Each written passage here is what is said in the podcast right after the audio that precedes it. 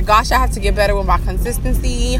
I haven't like talked to you all in about a week, and that's not cool. So, um, anyways, I don't know who needs to hear this, but don't forget that God knew you before you were born in your mother's womb. Like, don't forget that God has already written your life out. Like, don't forget that.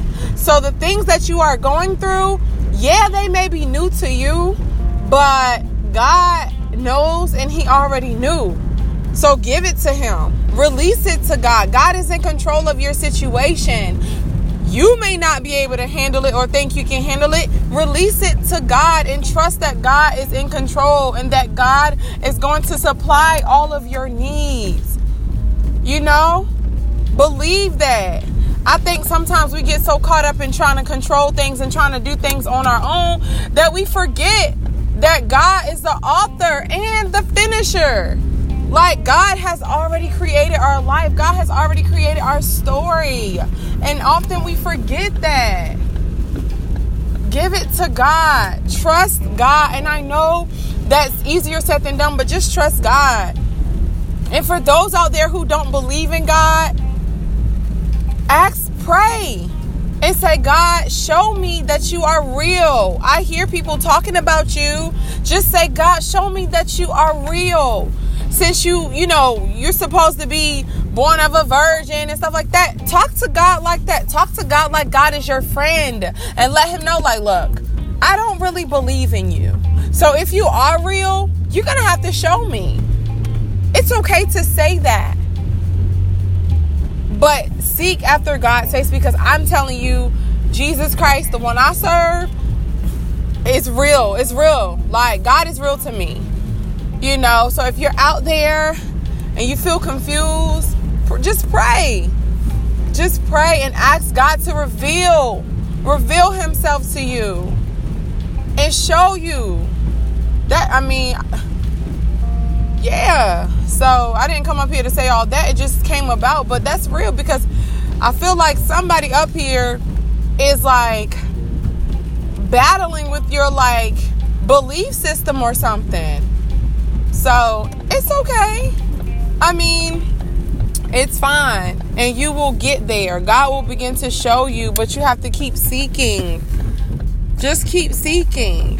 And you'll be fine. Quick story. Let me tell you. So, I grew up in the church and everything. Love God, all of that. But my freshman year in college, I went through so much. I was so depressed. It was like a, combination of having fun and being depressed. It was weird. But I drank, I smoked, I did so much, you know, my freshman year because I was like stressed out. Like, first of all, I'm a first generational college student, so nobody could really guide me on, you know, college, period. So I get there. Um, and then it's like my mom's only sister, she died, and I was hoping and I was believing by faith that she was going to live. So when God didn't allow her to live, I was upset with God. I really was. I was so hurt and I was so sad. Like, so many different emotions running through my mind. Like, it was ridiculous.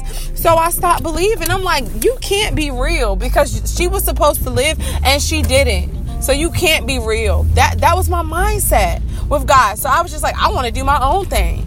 I want to go out here and wild out and do my own thing. I don't need God. That is what I thought, y'all. And you know what's so special about God? Although I turned my back on God, I betrayed God, God was always there. God never left me. Like, Jesus never left me. And I thank Him for that. And it wasn't until my sophomore year you know, where I really started to, you know, get my life back in order, or the, or the, summer of my freshman year, you know, I started to get my life back in order, and I realized, like, I am nothing without God.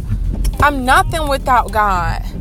So that's just a little, you know, snippet of it, but trust God. And if you don't believe, like, it's okay. You're not the only person who don't believe, but you have to try. You have to seek after God's face because I can only speak from experience. And I tried living without Jesus, and it was not cool. You know what I'm saying? It wasn't cool. And even if, you know, things are going right in your life right now and you don't have a relationship with Jesus, trust me, you, you definitely need one. And I'm not trying to like impose my beliefs on y'all or anything like that. Because I love everybody. And I'm not, you know, going to force you either because everything is a choice. Everything is a choice. However, I can only speak from experience. And no, my life is not perfect. However, I love God. God loves me, and God has never left me. So even if you don't believe, God still loves you and still cares about you. So just hang in there, you know, and whatever it is that you are going through, trust and believe it's going to be okay. So lift your head up and keep moving. That's all. So, peace unto you all. Don't forget that you can send me voice messages.